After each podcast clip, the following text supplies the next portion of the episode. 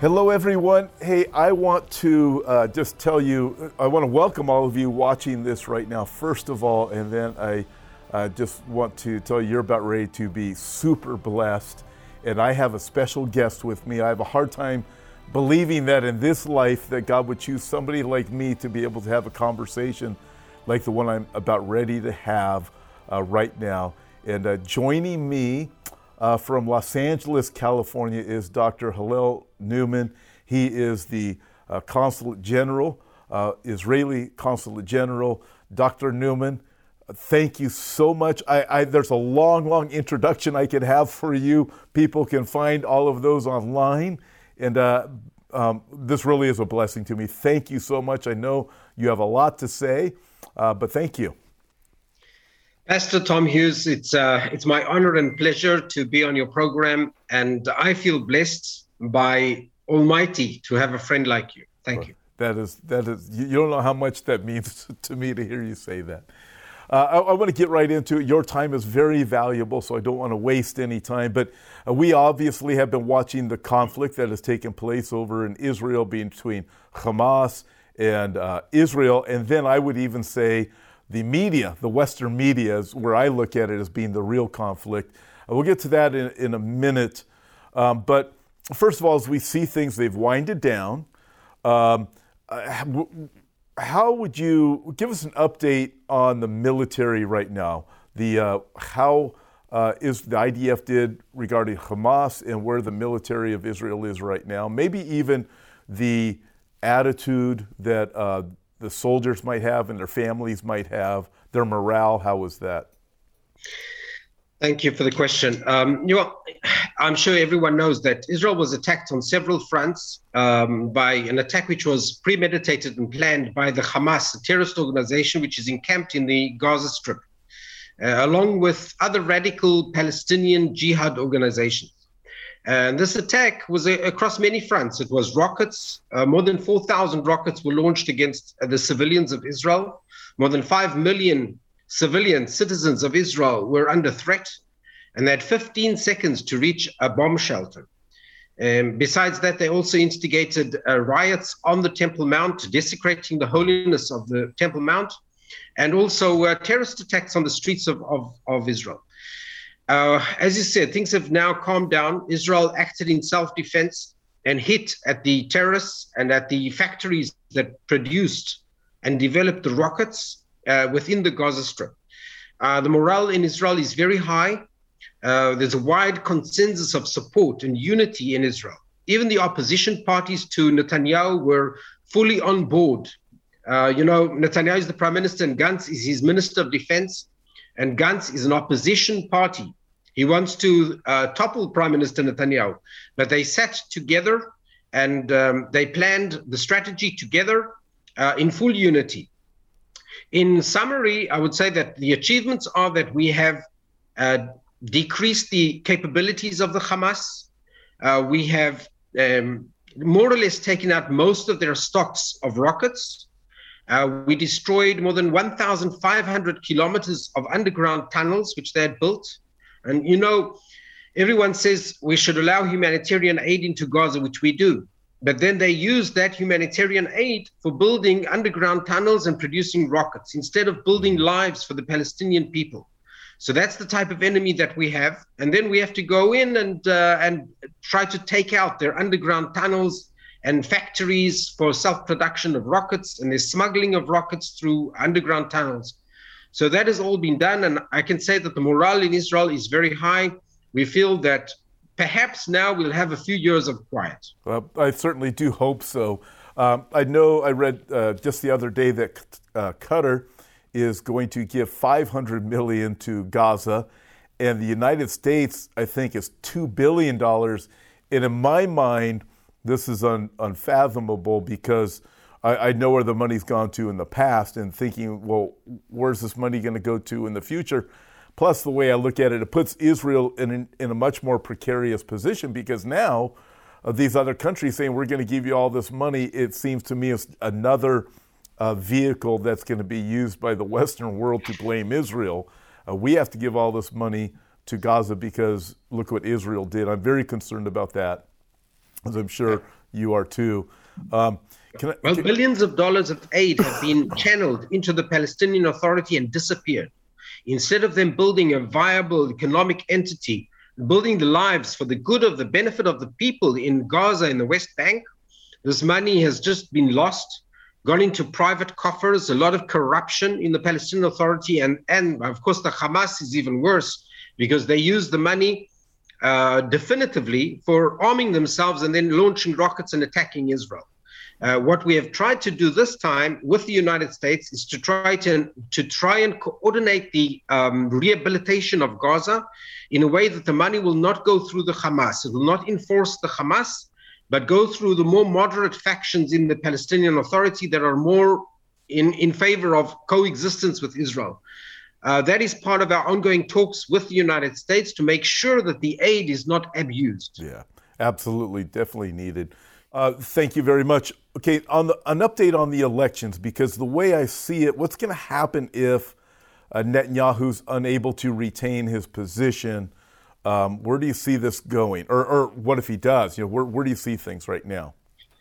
Well, you know, we've been through four election campaigns in Israel. And what people, I think, don't really understand is that it's not about uh, big issues like security. Uh, the elections were not around the um, security and foreign affairs issues. There's actually a wide consensus in Israel about security, about Iran, about normalization of relations, our ambition for peace. There's no dispute around that, really. Uh, the big dispute is about the leadership of Netanyahu, where, you know, many in the nation believe that Netanyahu is the greatest na- uh, leader that Israel has ever had and that he should continue. And some say, look, he's been prime minister for a decade and a half and we should move on, and they challenge his leadership.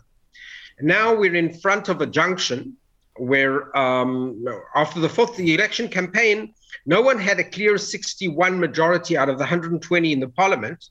And it's all depending on the Arab Party and, uh, you know, different uh, small parties that have to link up. Uh, there are two options. One is that there will be a, a, coalition against Netanyahu under the leadership of Lapid and Bennett, which is interesting because Bennett comes from the right and Lapid represents the center left. And the other option is that if they don't succeed to make a coalition, then Netanyahu might still have the chance of making a coalition. He has 59 that support him. He just needs two to cross the lines. Uh, if um, an opposition government will be set up under the leadership of Lapid and Bennett, uh, then we will see after you know uh, a decade and a half more or less of the leadership of Netanyahu, we will see a new leadership in Israel uh, we'll see how long it lasts because it will be a mix of left with right and center. Um, it'll be a, a mixed government. Um, might be difficult for them to proceed on, on crucial issues, which are domestic policy in Israel, uh, but they might. It might happen. It might happen. Yeah, uh, certainly are interesting times.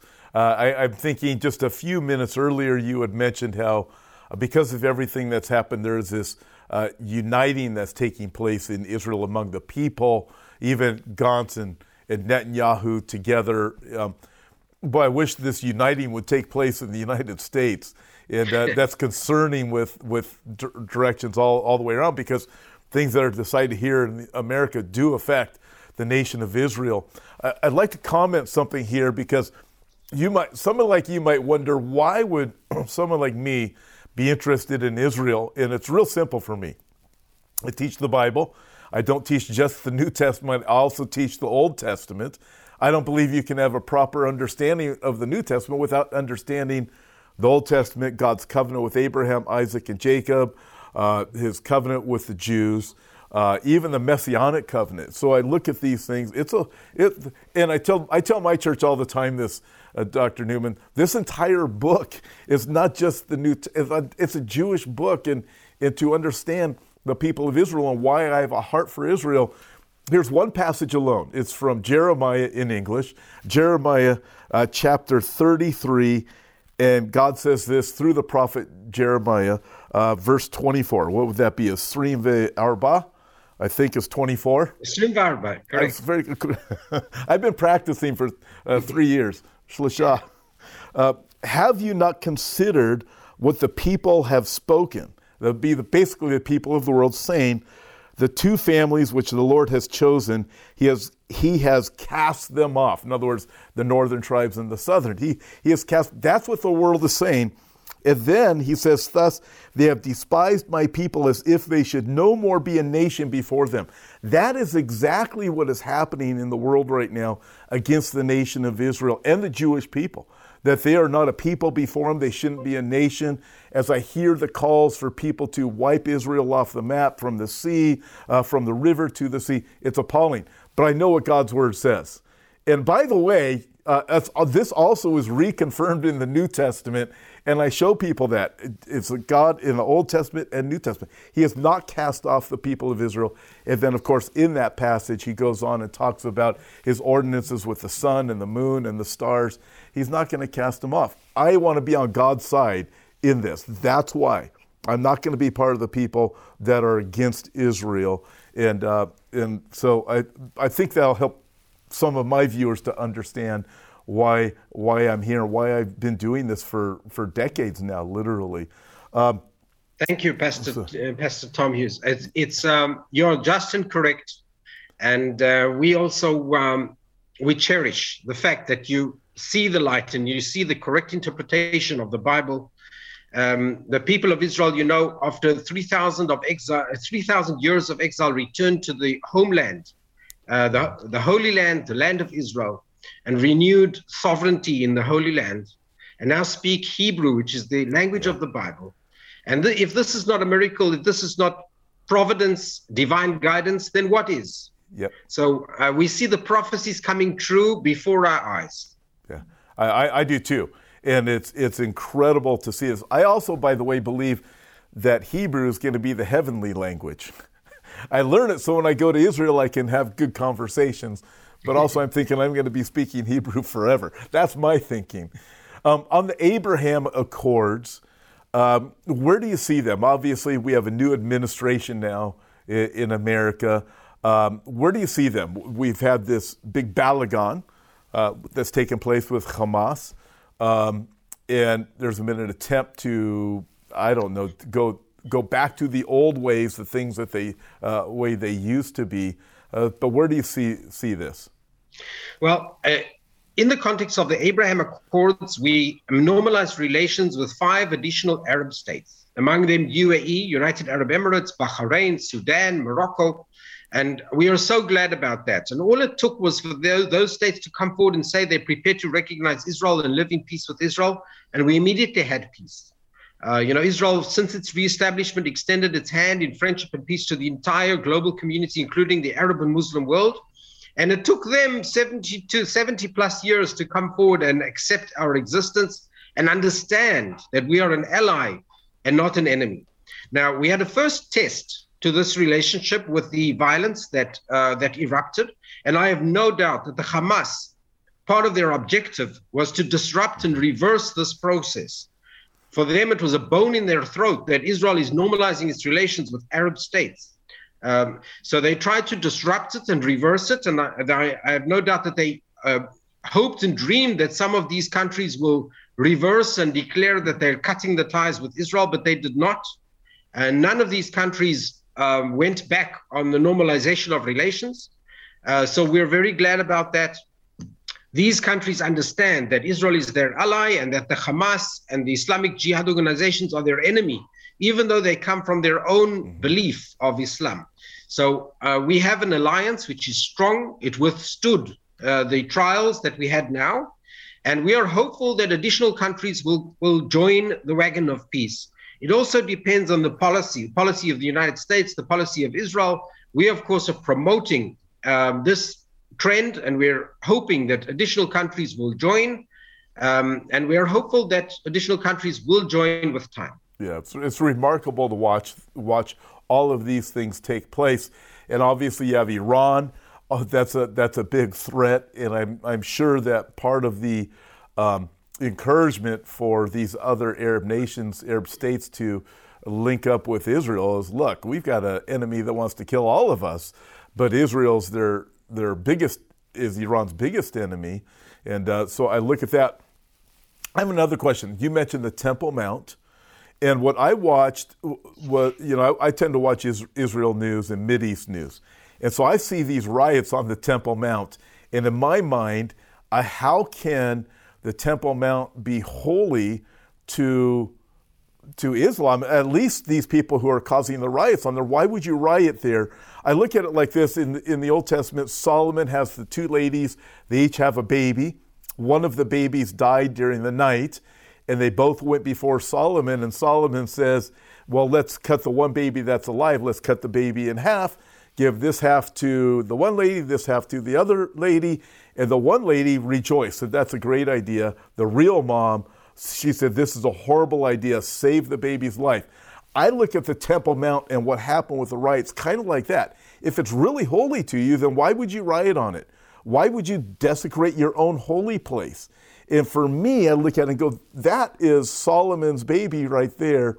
Uh, just if people would see that, because I know when I go to the Temple Mount, I, I can't walk up on the Temple Mount, and a Jew can't walk up on the Temple Mount with any kind of Bible or any kind of religion, religious expression that shows their faith. So I, I have a hard time believing that when, when I hear Erdogan from Turkey saying, hey, the Jews, uh, they can't, uh, they have to stay off the Temple Mount. I'm thinking, it's, it's kind of like that already for the most part. Am I wrong on that?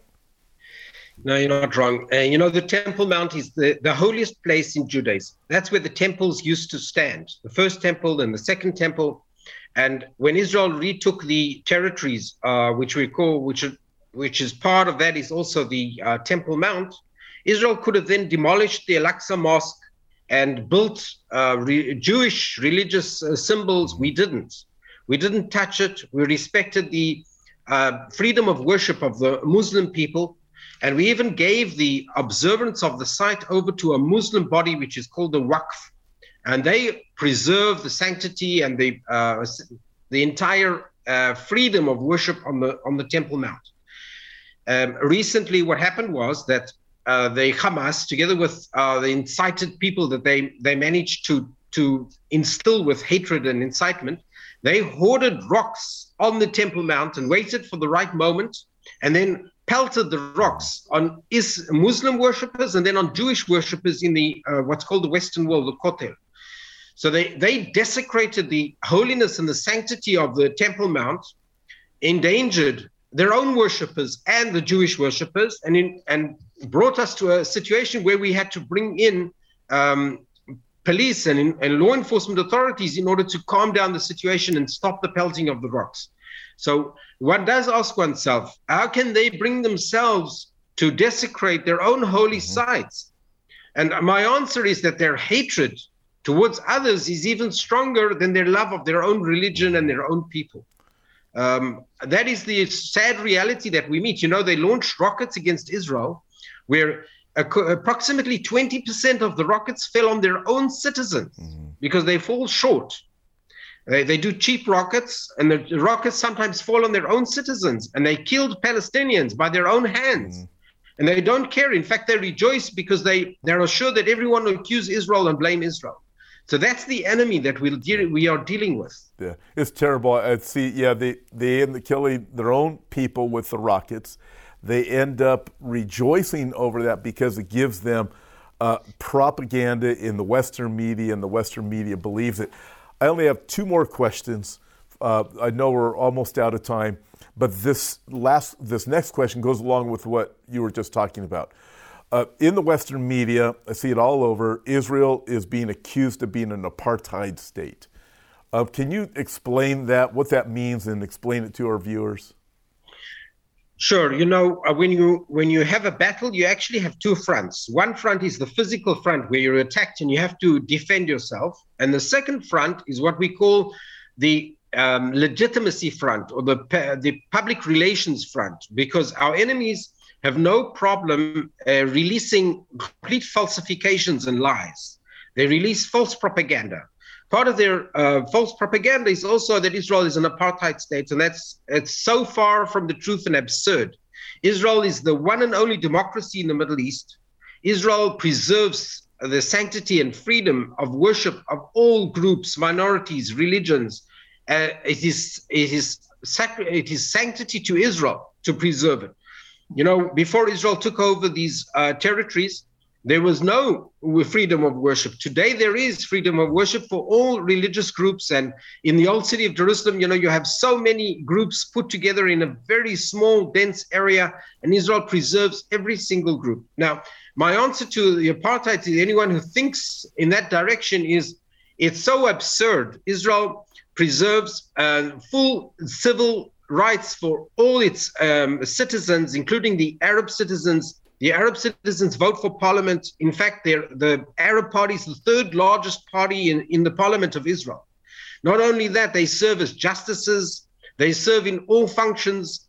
Um, there's no discrimination in Israel. We do have a problem with the Palestinians who reject our jurisdiction, and therefore we signed agreements with the Palestinian Authority, what are called the Oslo Agreements, and they live as a separate entity and they have Palestinian passports, and therefore they don't have citizenship of Israel But every person who has citizenship of Israel, Jew, Christian, or Muslim, has full civil rights, full equality in the state of Israel. You know, one of the remarkable things, and thank you very much for that. One of the remarkable things I find about Jerusalem is every time I go there, it is my favorite city in the world, by the way. Um, every time I go there, I see all kinds of people Jews, Muslims, Christians, and pretty much every other religion you can think of seems to flock there.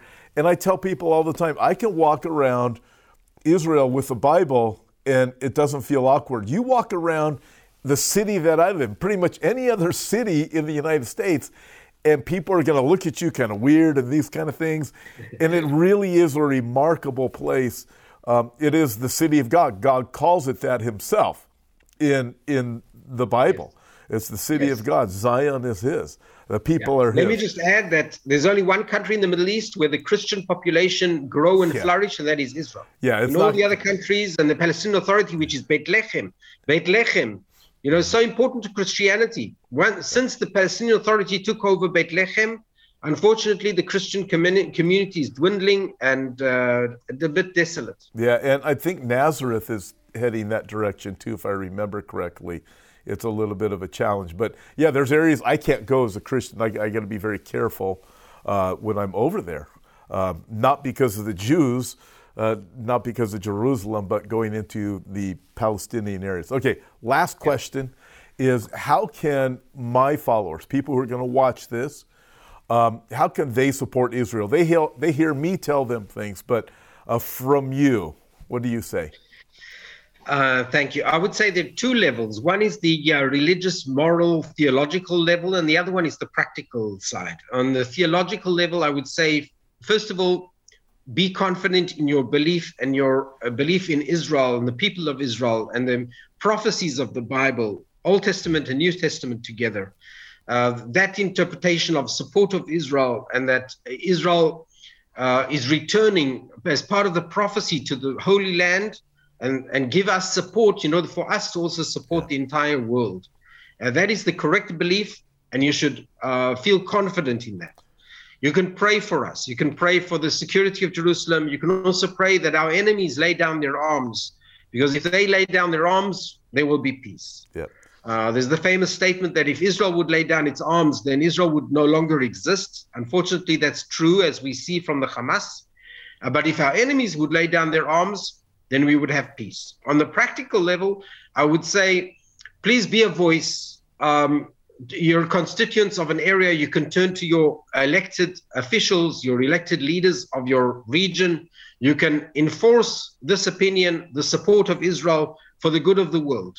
Uh, you can also be a voice even on social media. Every human being today has a voice in social media. And the more voices we have saying the truth, the more the truth gets out. Yeah. Thank you. That was that was perfect. Um, and and uh, just this past week, there was a pro-Israel Facebook account that was shut down. Mike Evans, I'm, you're probably familiar with who he is. Uh, 77 million followers were shut down. Basically, asked for prayer for Israel. Um, folks, I want to encourage you to do everything that Dr. Newman just said, and it's it's we have a voice on social media. We still have it and you can see it with Mike Evans and his Facebook uh, already shutting that down. It'll probably will come back because of political pressure uh, from the United States. But uh, this window of opportunity is closing, and this is how we can get the truth out there is by sharing videos like this, but also being your own voice in your own area, and you doing these same things. Thank you very everybody for watching. Thank you so much, Dr. Newman, for joining me. You're very busy. Uh, praying for you. I look forward to next next time. Thank you, Pastor Hughes, and I wish you and your listeners good health and prosperity. Thanks for listening and being a part of this week's podcast. Before you go, I'd like to invite you to visit our website, hopeforourtimes.com, and check out the many resources we have to offer. On our website, we have books, DVDs, and daily news articles that will always keep you up to date on the times we're living in. If you'd like to see the video version of this week's podcast, you can find us at Hope for Our Times on YouTube. God bless, and we'll talk to you next time.